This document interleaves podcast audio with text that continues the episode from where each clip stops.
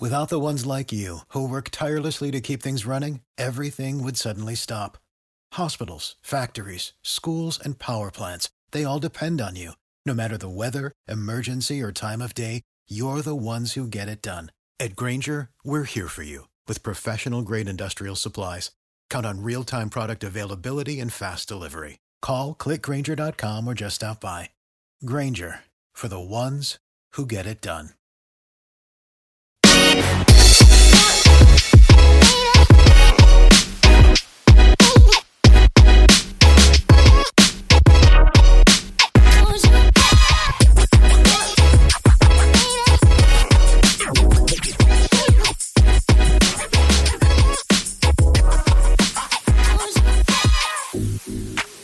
Hey everybody, welcome back to another episode of the Sixer Sense Podcast. I'm Lucas with Jonathan, and if you can't tell, I am not feeling 100% the best, but be- despite my a throg being in my throat, we are still recording because gosh, there's a lot of good stuff to talk about today, right Jonathan? There is so much. I can't wait. Let's jump in. Absolutely. So first, we're going to start off with the Sixers games game against the Charlotte Hornets in Charlotte. Sixers won 97 to 89. A lot of Sixers were out for this. We we saw extended Furkan Korkmaz minutes. Take that as you will. Uh, let's let's start with, of course, the players that missed this game. Uh, De'Anthony Melton, Robert Covington, Mo Bamba, and Jaden Springer. So let's let's jump into this. What was the good for you, Jonathan? Yeah, I mean, Embiid played great, but I'd like to look at Danuel House on the bench. He got 27 minutes, as you said. There were so many players out for us, and he really was more engaging on the defensive end. Like he only got he had nine points and three rebounds, which is great, but a block and a steal, and he was just really active against the other wings on against Charlotte. We kind of thought we you and I had hosted the podcast before this game. We kind of thought this would be a relatively easy game. Uh, it wasn't necessary. Yeah, it wasn't. We had to have a good fourth quarter, and the bench kind of played pretty well. So I like that. What about you? Yeah, look, I mean, we could talk about Joel extend, you know, continuing the 30 game points, uh, you know, streak. He had a double double, 33 and 10. Tobias Harris showed up in this game, not so much Maxey, but Tobias showed up with 21 points, five rebounds, six assists. So I, I, I like what I saw from them. The bench could have given us more. Got to see some uh, some Smith, uh, some Turk Smith, uh, to, in this game. That was that was a little fun there at the end. Uh, yeah, but uh, the the I mean Tobias Harrison, Joel Embiid, I guess are my. I mean you can throw Nick Batum too and Danuel House, but like those are my two bright spots. What what was the bad for you? Yeah, the three point shooting was awful. Five of 25 is just absolutely mm. brutal. I mean, the starters made four, and Daniel House got one, knocked it in. We couldn't hit anything from uh, from behind the arc, and that's why it was good. We had Embiid working down low, and at the free throw line, that's where he got all his points. Uh, but man, Maxey one of nine, Oubre one of five, Harrison Batum one of three. It was brutal, brutal deep deep range shooting tonight. How about you? Well, I mean, luckily for the Sixers, the uh, Hornets were missing their starting center and their backup center, with both uh, Mark Williams and Nick Richards both being out in this game, or else, you know, I'm not saying that they would have had much more effect slowing down Joel, but I mean, they started PJ Washington, who's I think like six seven, six eight at at center, so like that that's always going to bode well. Yeah, look, I mean, the bad here is, uh, you know, three point shooting. Maxey, I, am going to call out Maxey. You know, he had 16 points on 22 shots, nine of uh, one of nine from three. Just an all out bad performance. Only made it to the line twice, and it's not like, you know, Terry Rozier is a world beater here defensively. I mean, he's good, and we'll talk more about Terry here in a little while. But like, still, Maxey should have done better than what he did. That this, this was definitely a bad game for Tyrese Maxey. Yeah, absolutely. Yeah. So who who is your player of the game in this game? I think it's going to go to Tobias. I mean, we had Embiid putting up 33 and 10 again, but he was a minus two. Uh, struggled a little bit when he was out there. Tobias was 21 points on 15 shots again, shooting efficient. One of three, not great from three, but he got to the foul line for seven shots, which is what we want to see. Had five boards, six assists, just pretty good all around game for him, which we see every once in a while when they need him to step up. So I'm going with Harris. Who you got? You know what? I, I was actually thinking the same thing for Harris. I think Harris uh, deserved it there for sure. All right. Yeah. Well, let's go to the next game, which we obviously really are excited to talk about. The Sixers versus Spurs. We beat the uh, Spurs 133 123 at home. And obviously, the news of the week is Joel Embiid put up 70 points, breaking a franchise record for the 76ers 24 41 and 21 of 23 at the foul line. So, Lucas, I'll let you start with the good, but I feel like we're probably going to be in a similar area. I mean, look, Joel Embiid breaking Wilt's record is is the good. I mean, I don't, I don't look. I mean, the other guys, Maxey had 18 points, fine. Tobias had 14, that's fine. But like, look, the story of this game, I don't want to talk about anything else besides Joel Embiid. Really, I don't. I don't. I mean, I, I don't know.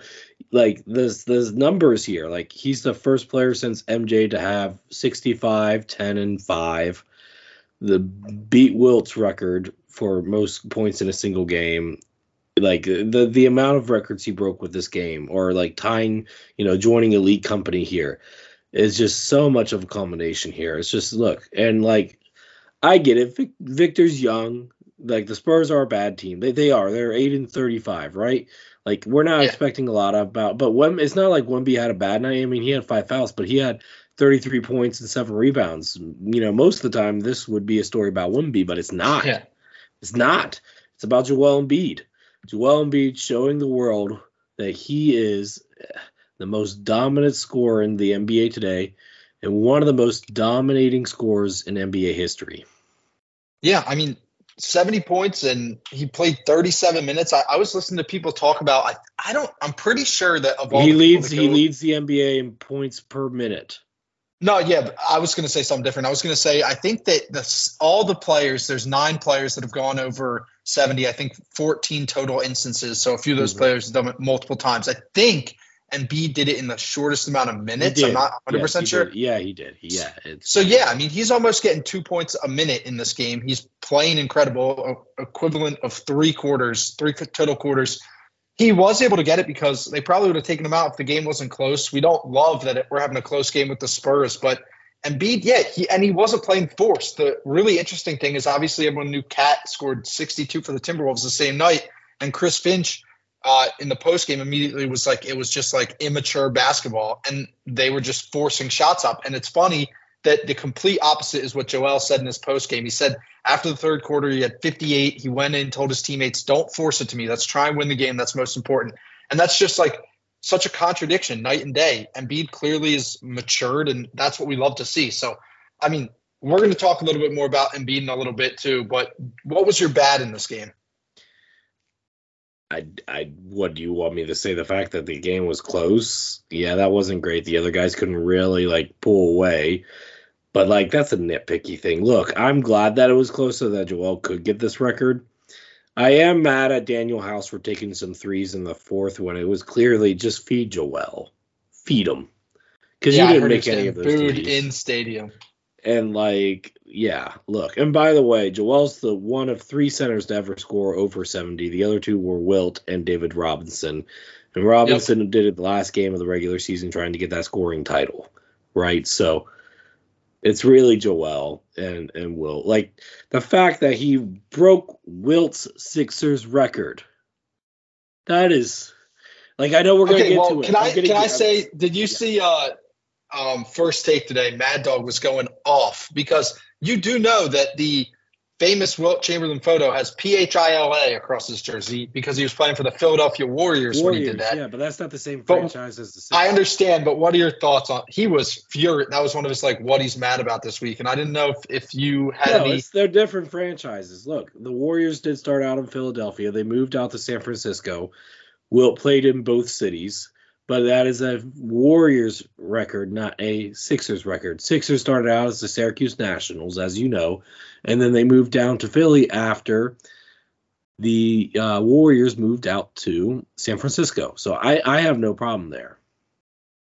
Yeah, okay. I just wanted to check. I didn't Well, even know that Mad Dog went off on that, but Mad Dog can go off whatever he wants to go off. I don't care. I don't care about him. He's like the most annoying commentator to me. And I don't usually talk about like commentators that annoy or don't annoy me, but he annoys me. And it's That's just fair. like he he he feels like one of those guys, and I'm not saying this is true, but it feels if he feels like one of those guys that are like shut up and dribble. That's what it feels like. Now, I don't know him personally, obviously, but that is the vibe that he gives off. Okay.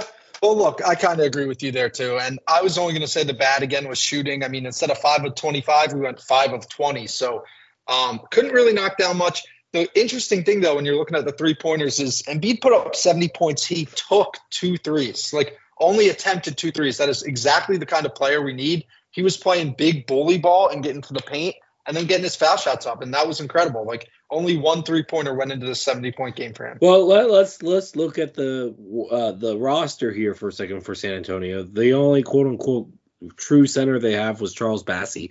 He's out with injury. You have Zach Collins, who's a hybrid three, four five, and Wemby, who's you know you know uh, the Wicker Man. You know nothing but sticks, right? So, and, and actually, oh, that's a good nickname for him, the Wicker. Have you seen the Yeah, Wicker you Man? just came up with that. Yeah. I you have you seen the Wicker Man? So you know it's like it's a uh, okay. So they had an old one, but the new one was with Nicolas Cage, and it's about a guy who's like made out of sticks. That the yeah, anyway, he's the stick man, and Wicker Man just works. Yes, he's the Wicker Man. I'm calling it. I'm gonna tweet it out later, but um, yeah, make sure you put that tweet that out with the pod. But anyway, yeah, no. So Joel, granted, wasn't against a strong competition, but like the fact is that he got pretty much whatever he wanted had 23 free free throw attempts. That has to be close to an NBA record. I don't know what the record is, but it ha- like I guess Wilt probably has that one, but like it can't be far off from Wilt's, right? It has to be at least a modern day record, right? Yeah, I think no, the free throws attempted record is uh, Dwight Howard, 2012, 39. Oh wow. Okay, no. Well, Joel's not going to get that. Who fouled Dwight Howard? 39. What? I can't tell you. I don't know. Wow. Okay. Okay. Well, that that record's probably safe. Probably. Haka Haka Howard. Gosh, I I do not remember. I do not. I'm not have fond memories of that. That made games horrible. Anyway, it feels like a. By the way, that feels like a Gregg Popovich thing to do to Dwight, though. I am going to say that. It might be. Do you remember the first game that uh, when there was a game at the beginning of the game between uh, Shaq versus and I forget which team Shaq was on. I think it was maybe Phoenix, but I could be wrong. There was a game at the tip off, and as soon as the tip off happened, uh, Gregg Popovich had his player fouled uh, Shaq, and Shaq just turned to him and like pointed and like gave him a little smirk. Do you remember that? yeah, I don't, but I mean that sounds like classic. That- yeah, Classic yeah. pop. but classic pop. But yeah, by the way, did you hear the pregame comments that Pop made?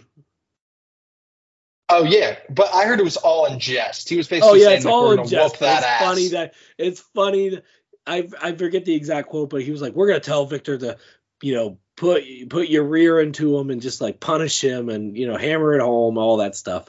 And clearly, Pop was just saying it in jest. I, I don't have the exact quote in front of me. Don't quote me, guys, here. But like, it's funny that Pop said that, and then this happened. yeah, So I No, guess I, I guess we got to talk about you know we we got to talk about the Joel stuff now. I I because I mean Yeah. we have you know player of the game is Joel clearly. All right, Yes. so Jonathan is Joel Embiid the best basketball player in the world right now? So I'm gonna.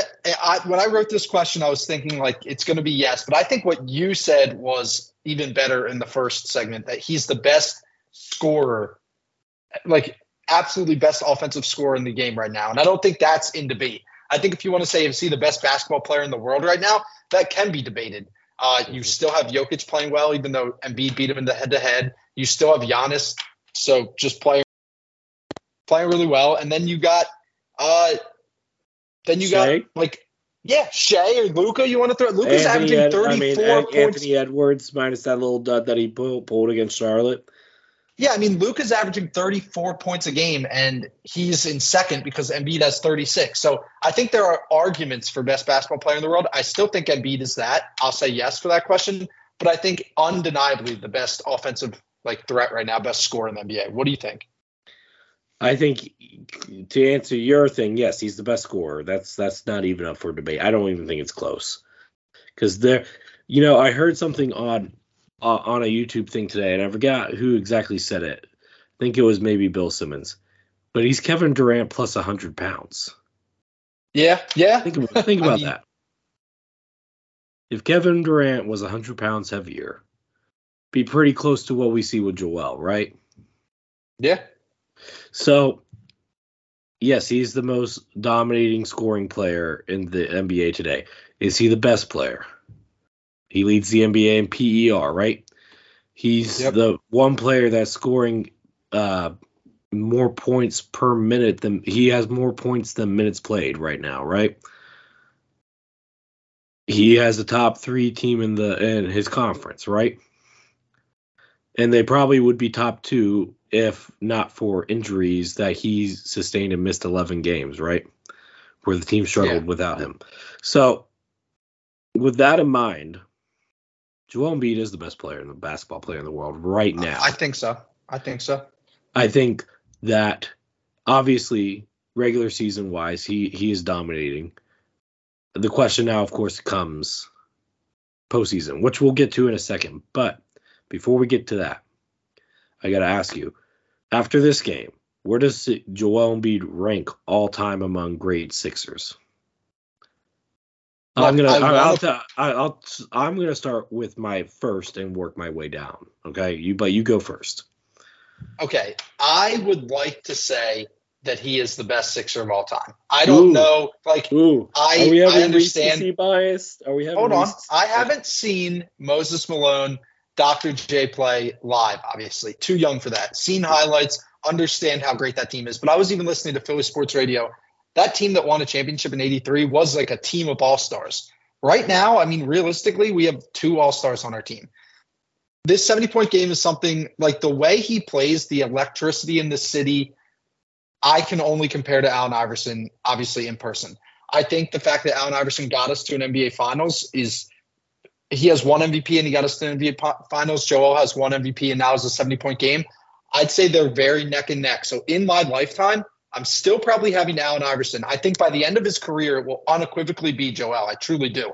But at this moment in time, until he at least like gets us to a finals, I think he's like right, right below Allen Iverson, super close. When you want to extend the conversation to like Moses, uh, Dr. J, Will, uh, if you want to like we can have Uriah on to talk more about that. But I think that like for me, I think he's like two, very closely closing in on one. Yeah, no, I I don't disagree. So, but let me just go to my top. Uh, AI's one okay. still, though. I think that could change depending on the outcome of this season. If Joel okay. gets a second MVP or gets to the NBA Finals, either one. If either one happens, he he leapfrogs AI, right? In my opinion, because he's been here. Yeah. We forget that he got drafted in 2014. He started playing in 2016. So what is this? His seventh year playing, sixth year, eighth, eighth, eighth, eighth year playing. Yeah, that's a pretty long tenure for for most stars in Philly. I mean, outside of AI and Charles, right? Like you know, Dr. J yeah. came towards the end. Moses was only here for about five seasons. AI was here for a long time, but not about what nine, nine, ten seasons, right? For AI. That sound about right? I can't, I can't remember off the top of my head. But look, Joel is going to be a problem for uh, the immediate future in the NBA. For the next three to five years, Joel's going to be a problem. And I think that I don't know if he'll break the Sixers all-time scoring record set by Hal Greer. I don't know that. Be awesome if he could. He'll have to play quite a long time though here. We'll see if that happens. I hope that it happens. But number one is AI. Joel's number two. Number three goes to Dr. J. Number four goes to Moses. And number five goes to Charles. That's how I see it right now. Wilt's number six. Because wait a second, did Wilt win championship here? I don't. Did he? I forget. I'm not sure. It was before that 83, obviously. So yeah. yours was AI, Joel, Dr. J, Moses. Actually, no. I'm going to switch Moses Doc- and Joel and Wilt just because I'm pretty sure Wilt won a championship. I'm so Wilt's four, Chuck's yeah. five. Yeah, and Moses is Okay. six. Yeah, but Okay. that's just me. Now, the last question here, and this goes to the going back to the NBA championship question. If Joel does not win an NBA championship, would he still be a lock for the Hall of Fame? I think he is. So I think the like when you if he wins the title, it it's over. Like there's no debate if he's a Hall of Fame player. But I think even if he doesn't, he's got one MVP, scoring champion, going to be a Three. two-time scoring champ. Three time, three time scoring champion. Yeah, so he's I think his credentials right now and and I mean when you think of when I think of Hall of Fame like people who are locks using that word, I think it's someone who truly changed the game of basketball. And like if you think back to Shaq in his prime, he was actually undefended unguardable in like the early 2000s, late 90s. If you think back to like players like Michael Jordan, obviously just these players that like changed the game. Steph Curry actually changed how people play the game of basketball. I think Joel Embiid is thriving in an era when people are saying there are no big. This is not a big men league. He's showing that it still can be, and he's dominating this game in a way we haven't seen. You're right. He, he is KD plus 100 points. Speaking of KD, you saw his reaction when he heard that Embiid put up 70. I mean, Yes, I'm I pretty did. Sure- fantastic. I'm think trying to think of all the people off the top of my head. I, I know Devin Booker's still playing. Other than him, I think all the people who scored over 70 are in the Hall of Fame or close to it. So, Uh, uh, no, da- I think- Damon Damon Donovan scored seventy last season. Okay, well, yeah, okay. So the the retired players, I think that Embiid is a Hall of Fame lock now, but I think if you really want to just like get the question completely over with, he's he's got to get a title or at least get them there. But I mean, he, he's been a game changer of a basketball player like this whole year, I I his, or his, his whole career. he, uh, the question isn't if if he doesn't win the championship. The question isn't whether or not he'll be in the Hall of Fame. He'll be in the Hall of Fame. The question is, will he be a first ballot? Yeah. Yep. That's I think that's the question. But one other question that wasn't on here with Joel that I wanted to ask you real quick. So, would the NBA step in, bypass their own rules if Joel does not make the 65 game cutoff to win NBA honors like MVP and All NBA? Or would the NBA bypass one of the greatest seasons in NBA history? Because this this is looking like it will be one of the greatest seasons in NBA history to stick to a new rule that was just implemented last year. I, I don't think they can. I mean, I understand that the way he's playing and the technically the gap between him and the second best, like if you're putting Jokic or Luka in that conversation or Shai, the gap is huge. But Yeah. they can't do in their first season. They absolutely cannot go against this new rule that they I-. It's such a shame. I like if he misses it by one or two games, like come on. They can't though. They actually can't. That's I just feel, their I feel, rule. I feel like all fans would be, especially Sixers fans, would lose their mind. I think the media would lose their mind if we can't name Joel. Like I know Joel said in the past that he's focused on his health, but at this point, Joel,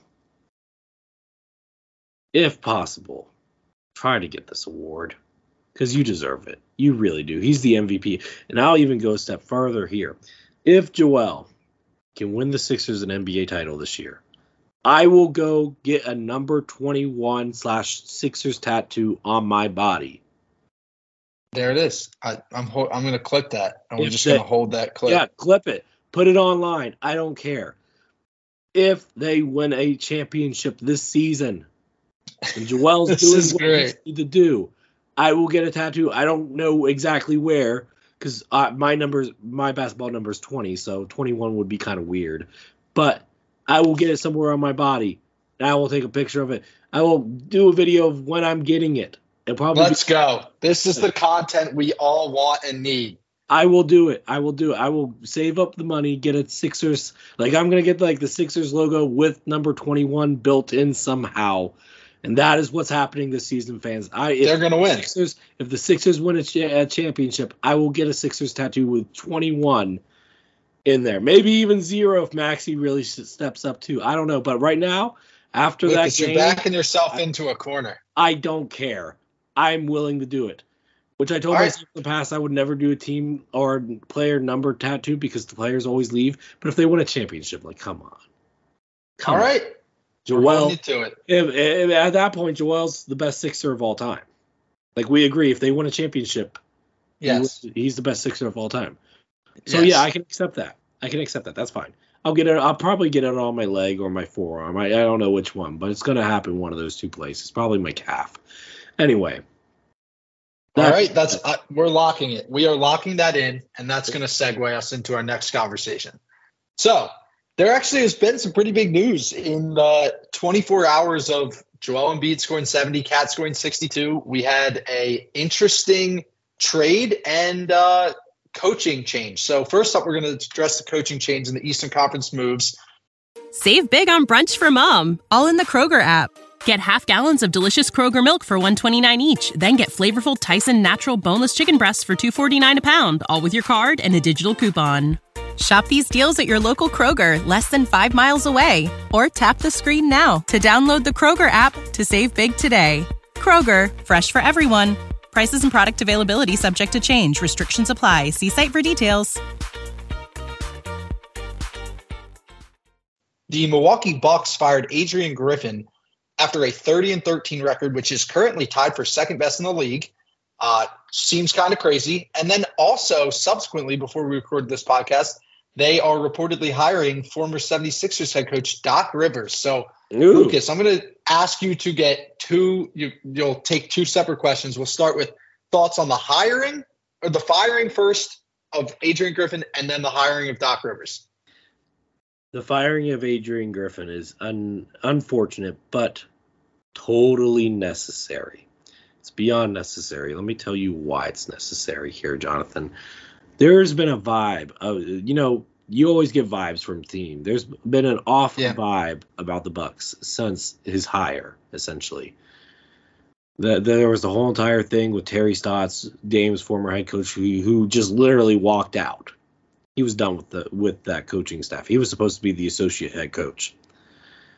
Then they the, the they had to change the defense. They had to change the rotations, and I heard from Bill Simmons. I believe it was Bill Simmons. I could be wrong, but I heard from Bill Simmons on uh, while I was you know I, I was listening to Bill Simmons today, and he was talking about how two weeks prior to this change, the front office was coming down to Bucks practices to observe how the practices were going.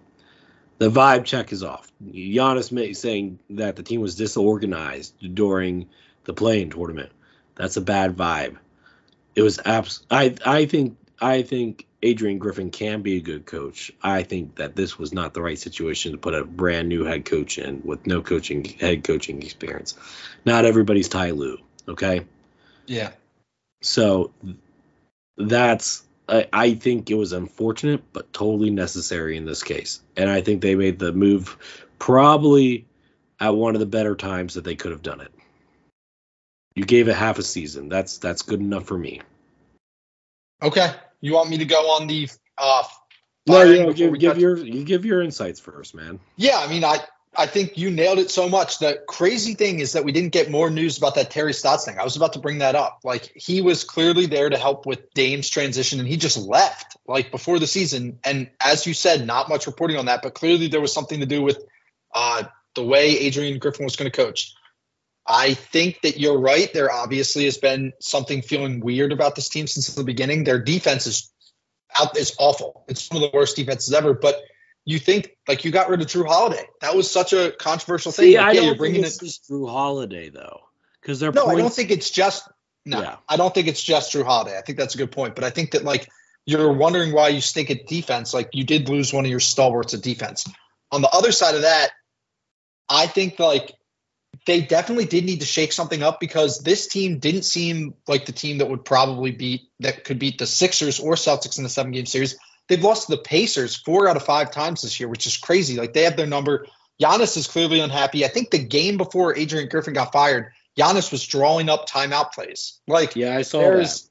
something wasn't going right. So I was shocked he got fired, but I think you're right. It's not the right like it wasn't the right spot to put a first time coach into a team that is a veteran team looking for title aspirations. I mean, everyone on that team has been around for a while. It's been a like a strong Eastern Conference team year over year. So probably not the best decision. I truly do hope though that he gets another shot somewhere else because I think he'll be good.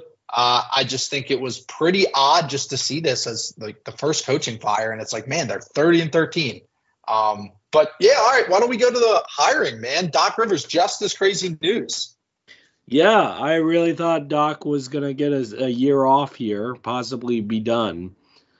It, it was clear pretty early on that before they made this move, they knew who they wanted to get. They wanted to get Doc Rivers. Like as, as soon as the news came out that Griffin was gone, that Rivers was their main target, and they got him. Look, uh, Doc's coming into a weird situation, but he does have a you know playoff caliber team with most of its core left from the championship run. Doc, this and Stephen A. Smith said this today. I'm going to echo it too. Yep. Doc, you don't have to win it this year, but in the next year and a half, if you don't win it all, you're done as a head coach in the NBA. Yep. He's done. He has to at least get to the NBA finals. Like he cannot have just his record speaks for himself. Sixers fans know what it is. He's given up a lot of 3-1 leads, lost a lot of game sevens, 6 of 10 in game sevens. Like he can't mess it up here with the Bucks. Now, I don't know if Doc Rivers is going to be able to change the defense here because some of it's effort, some of it's schematics, but when you have two guards that are really bad defensively, like Dame's bad, we know that he's not going to be able to pick it up. But then you keep on playing guys like Malik Beasley, who is a great three point shooter, but he's not going to be able to lock stuff down defensively. This, I honestly think they're missing uh, Grayson Allen a little bit too much defensively, yeah. which is crazy because he's not like a super defender or anything. But I think at the end of the day here, that Doc has a pretty big, pretty big. I, I don't I don't know what's going to happen with the Bucks this postseason. I'm giving them a mulligan for this postseason. The goal is to get the right stuff in order for next season. That's that's what I think and, and to re-empower Dame because Dame's clearly not playing the way that he should, and getting Giannis on board, which for the most part it seems like Doc can get his superstar on board. It's just the co-star that he has a problem with. So we'll we'll see what happens here. Yeah, I look. I was shocked they hired Doc Rivers. I think that this is good news for the Sixers because we've yeah. seen that Doc Rivers is is not the best, especially not the best playoff coach look, I think Doc is a great players coach. Like they love him. I think so. If we're still going positive, like I think that this is probably next to rehiring Bud Coach Budenholzer. This is the probably best way you can go right now because firing a coach in the middle of a season when you're on a having a really good season, but there's like one or two things wrong. I think having a veteran head coach that can step in and that people respect is great. So I think in that sense, this is probably the right move. So let me ask you, like, yeah, oh, go. God. I was just gonna say, so like that's the good, obviously, that we're saying for Doc Rivers, but the bad, we know it. I mean, he's blown three, three, one leads. No other person has blown one. He has stalled out with the Sixers in the conference finals. I know we had that issue probably uh, maybe before him too, but like he has not been a great coach. I I was going to bring up the Stephen A. thing if you didn't. Like I do think this is his last chance. If you can't turn like a team that you have Giannis and Dame on and, and at least get to the conference finals, that's what they're projected or should be as currently seeded. So uh, I'm nervous for Doc Rivers. I don't. I think you're right. He probably did need a full year off. This seems kind of quick. He was just announcing for a bit, but he did have like Giannis and Embiid. Even though they're slightly different players, they're big, can take over games. So he'll have some familiarity with the kind of like player that he's coaching. I think the Bucks did the best move if they needed to fire someone. This was probably the way to to right the ship. But I mean, I wouldn't like it if I'm a Bucks fan. So let me ask you this, and it's not on the agenda. But do you think the Bucks made a mistake in firing Budenholzer? Yeah, and I, I think so too. And uh, I think he had be- kind of run his time, though, right? Okay, maybe. But here's something that I did not know that Mad Dog Russo did uh, uh, enlighten me to when I was listening to him this morning. Did you know that Budenholzer had a brother die or, during the playoffs last year? I did yeah. not. That has to play a factor into how poorly the Bucks played, right? Yeah, absolutely. So with that in mind, maybe I don't give up on Bode, but I, I mean, look, maybe he had ran his course, but clearly you did not have a concrete cl- uh, plan. And something clearly there was something off because remember Nick Nurse was in the running for that job and he bowed out. Yep. So that's that's kind of weird. And then the uh, other candidate was Kenny Atkinson, who you know, good culture guy, but hadn't had much playoff success, right? So it's it's a weird feeling. Like you got to have a coach with cachet if you're going to replace Bud. And I don't know if you had that coach. Now, one thing, and I don't think this is true. I think it's a little bit premature to to make this uh, proclamation, but Stephen A. alluded to the fact, like he didn't straight up say it, but it seems like maybe Giannis has he he alluded to the idea that maybe Giannis has a little bit too much power in Milwaukee. Yeah, I mean, this move doesn't get doesn't happen without Giannis or Dame, right? And and it's most likely Giannis. But I go back to I'm pretty sure in the summer Adrian Griffin like flew over to Greece and like spent time with Giannis and his family, to, like because obviously you wanted Giannis to sign off, and and he seemingly did. So it must be really bad to 40 games into a season be like 43 games into a season be like, man, like I don't want this anymore. Like there must truly be something wrong because how do you like? I, I just don't understand. Like Giannis definitely did sign off, so how do you just like dismiss this? I'm not sure, man. I'm really not sure. But you know what I am sure of? That the yep. Miami Heat have just become a lot bigger of a problem.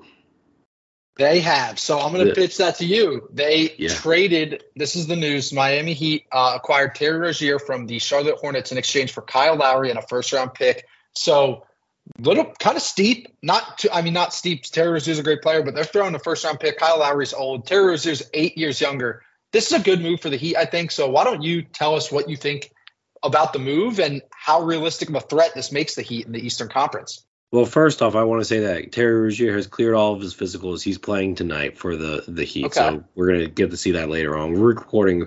It's about 5:38 right now. We're in the middle of our podcast, but I, I will I will say this: the first round pick that was sent is it's 2027 i want to say. Lottery protected and then unprotected 2028 i don't think we suspect the heat to be that terrible right in the next three to four years so nah. most likely this this converts that year. What i do want to say is this. The miami heat have just become the scariest team in the eastern conference. Not the best team but the scariest team. And the scary really? Terry nickname aside, and pun intended, but putting that aside in all seriousness here, you get a guy who can play on and off the ball, create at a good enough level to supplement what Jimmy and Tyler Herro already do, and bam, you get a guy who's an underrated defender. And now that he's on a winning team, his defense is definitely going to uptick. He was averaging 23 and 6 prior to this trade. Now, I don't expect him to continue that, but if he can stay around maybe 19 and 5 or 19 and 4, the Heat are going to be a problem for anybody that sees them. I put them I they leapfrog the Knicks now in my opinion. Because Terry Rozier gives them another creator and playmaker who can cr- shoot on, play on and off the ball. That's key here and play make at the guard position. And they only they got and like in all reality here, you know, they were going for Dame this summer. Based off of Dame's play this season, is Terry that much of a downgrade? No, he's not. And you got him at a fraction of the price. So I think this easily makes the Heat the fourth best team in the East. I don't know if that means that they're going to get the fourth spot, but they're the fourth best team in the East. And if I'm the Sixers, I don't want to see the Heat in the second round. I don't. Yeah, so does this make them a realistic threat to like potentially win the East? Yes. Yes, I think it does. Because really? they did it last year. They did it last year. I mean, like, look, if Joel's healthy, Maxey's playing at his best, and the role players do what the role players need to do, maybe the Sixers make one or two trades here, like, then the Sixers should be okay against Miami. But like, and the Heat. I mean, look, the Heat beat Boston last year. Granted, the Heat have the Boston has changed their look significantly, but like right now, as I see that, you know what? I won't even say that the Heat are the fourth best team. As of this moment, I think the Heat are the third best team, with Milwaukee being the fourth. I do not trust Milwaukee in the playoffs, even with Dame. So that's that's where I feel about it. Yeah, Like, look, could, I- could they could they knock off any? Could they make another magical run with Jimmy playing Jimmy playoff minutes? Tyler Herro having the season he's having, and Terry Rozier playing like the ways. And by the way, Bam, can we give love to Bam? Like seriously, I've been beating this drum all season long. Bam is the third best center in the NBA, and it's not even close. Yeah, you uh you carry the Bam flag, and I I agree he's great. Look, I think this move really helps for the Miami Heat. They clearly lost the Damian Lillard sweepstakes. It I don't know how realistic the James Harden sweepstakes were that they were going for him, but the the point is that they were looking to upgrade their roster specifically around the point guard position. Terry Rozier does that. Like he is a threat to score. I think some people have concern because he played on a bad team. He was just putting up numbers and maybe that doesn't translate, but they forget like he played in Boston. He had a prove it attitude on a good Boston Celtics team. And that's what got him the big contract with Charlotte. So I think that he knows how to play that way and he can adapt, especially we all know heat culture. Like he's not going to go in there and be selfish. I think you're right. If he goes 19 3, 19 4, that's kind of what they want and what they expect. I think it makes this team really good. We I always talk about players that can create their own shot. There's truly not as many as people think in the NBA today. And Terry Rozier is absolutely a player who can create his own shot. Jimmy Butler can too. Tyler Herro close kind of can too. This is a really good team. I I don't know that I wouldn't say Here's the a scary realistic- part about Miami: they could make another move. They still could make another move. And you know yeah, what? so they, that sorry, go ahead. what are they going to trade Herro? No, no, no. They don't have to. They can trade supplementary pieces and get a guy. Now he's not available, but like say a Harrison Barnes type of four, like a, a big athletic four that can play multiple positions. Like Caleb Martin's good, but he's six six, six five, six six. They had a big wing to pair next to Jimmy, it's done. Like Miami's gonna be it would it would be too much Miami. Like they they need a, a true like you know you know modern day four about six eight, switchable defensively can shoot threes. It's done. Like I don't know. uh, Ugh, that's just that's a hard matchup for anybody. Yeah, I, I think they're good, and we know that like uh, Jimmy doesn't love the moniker playoff Jimmy, but that is a thing. The Heat are also a playoff team. I mean, they went to the finals as the eight seed. They they are an experienced team who doesn't seem to turn it up until late. I think they are dangerous. I really do. It's interesting when you see like the teams in four, five, six. You've got the Knicks trading for OG Anunoby, the Pacers getting Siakam to pair with Haliburton, hopefully when he comes back from the hamstring injury. Now you got the Heat going for Terry Rozier these teams at four, five, six are trying to make that move to get into that next level of like top tier of one, two, three right now with Boston, Uh-huh. Philly, uh, Milwaukee. Maybe Milwaukee falls down. You're right. Who knows, especially with what's going on there. But I think these teams are trying to at least get a, a home playoff, like first round.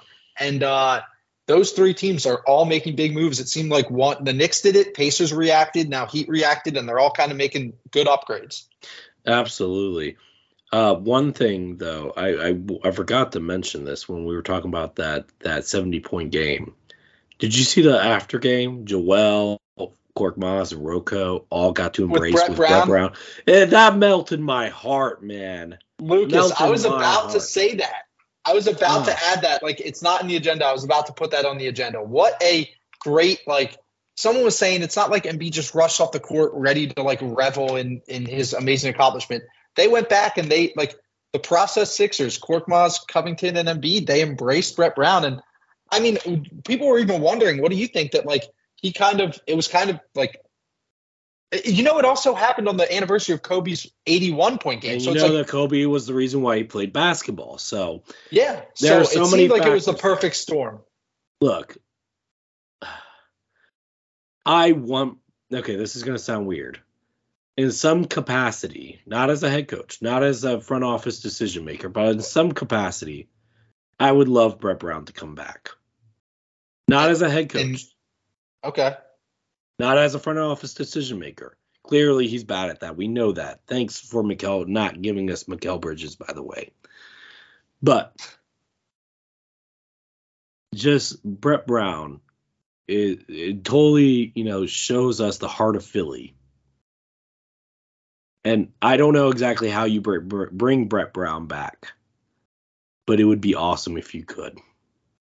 Look, I, I, yeah, I don't know in what capacity you bring him back, but man, I couldn't agree with you more. That was such a special moment, and like Embiid clearly has a bond and a strong bond and relationship with Brett Brown. I mean, they they were together through his formative years, especially when he was sitting on the sideline. Like that had to be tough. So yeah, man, great visual to see.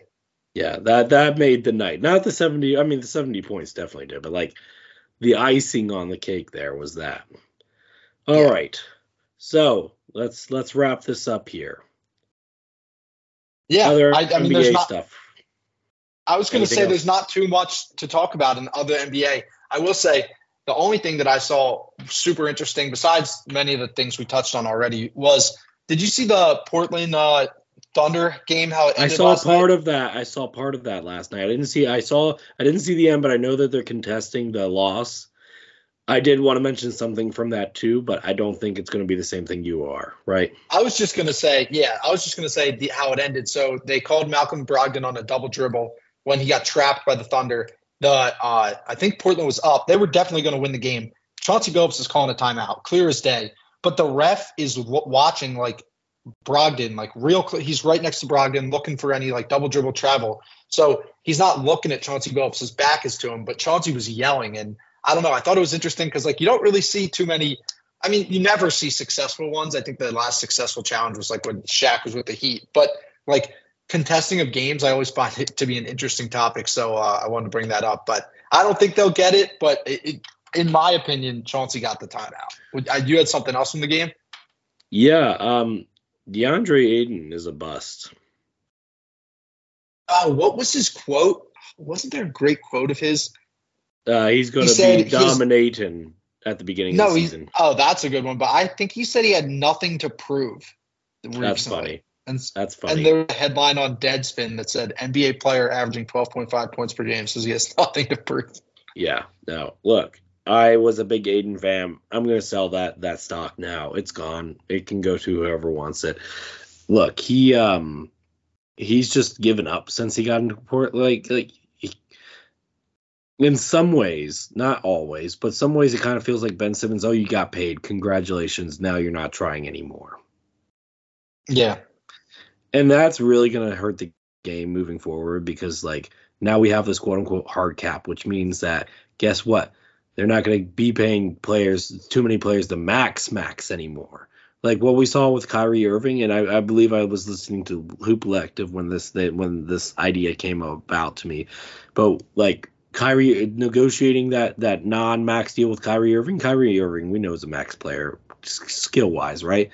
But that's going to be happening more and more to these star players.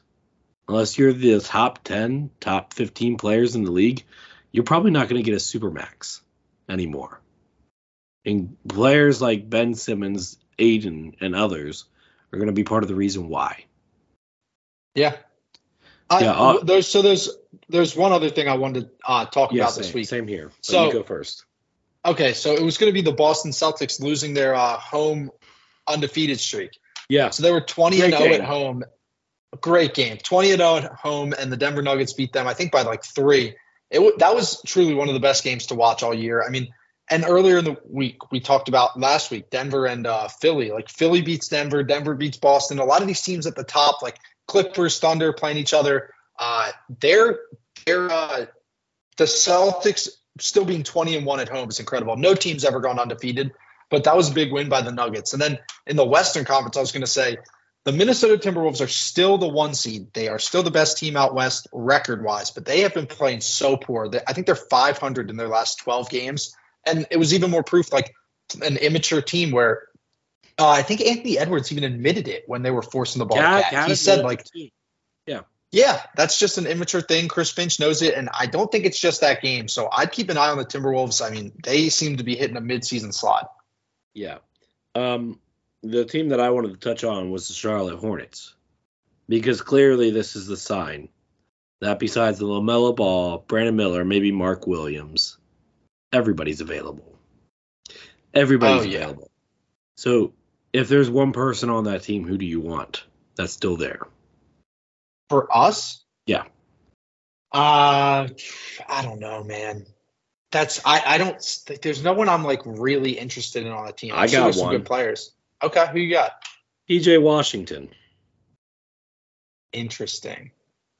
Stretch four can play a little bit of the five, a little undersized for a five, but stretch four, 15 points per, uh, you know, only making 15 mil. You add him, uh, you know, Rocco and maybe Korkmaz, you get him. You give up probably first or second round pick, probably two seconds. You know how much better that makes our bench? You know how Yeah. much better that makes our bench. And here's the I thing, think like, it does. and like you know we talk about the buyout market you know gordon hayward kyle Lowry. I was gonna. That's who I was gonna say. okay let's talk about those two you do you think kyle finally comes back to philly or do you think we're good without him i'm i think we're good without him Without who? kyle lowry as a backup I I think we're good without him. I, I mean, Woj reported that the Sixers aren't really trying to make anything big. I know that would just pr- probably be like a buyout, but uh, or, or maybe, a trade, whatever it comes out to be. But I just don't see uh, him. I don't see us needing him. I mean, he could come back as just a veteran, and because he has like some sway and that could help in the locker room. He doesn't seem like he'd change too much, but I I'm don't know that him and Embiid are friends. now. yeah i'm good with our locker room presence now i don't think we need him and on the court clearly he's a negative at this point Yeah. Yeah, but Gordon Hayward, that would be an interesting one. I'd be open to that one if you get him on a minimum. yeah, hey, Yeah. Anyway, John, how about you play us out, bud? Definitely, man. This was a great podcast. Everyone in Philly, I hope you're enjoying. Obviously, disappointing with the uh, Eagles, but this is Sixers time. I truly hope you're enjoying this. And one thing I would just continue to push is do not take this for granted. What Joel Embiid is doing. This is truly greatness. This is only the second time I've seen incredible greatness like this in Philly in, in my lifetime, and does not come around often. So And enjoy don't it. forget, I'll get a Sixers tattoo with Joel Embiid's number if they win the championship. So let's go. Hopefully, someone Let's get go. this to Joel. Uh, yes. so thank you for listening to the podcast. As always, continue to read our work over at the Sixer Sense. You can listen to our podcast anywhere you listen to any of your favorite podcasts Apple, Spotify, Google. Please continue to support. And until next time, let's go, Sixers. The Sixers.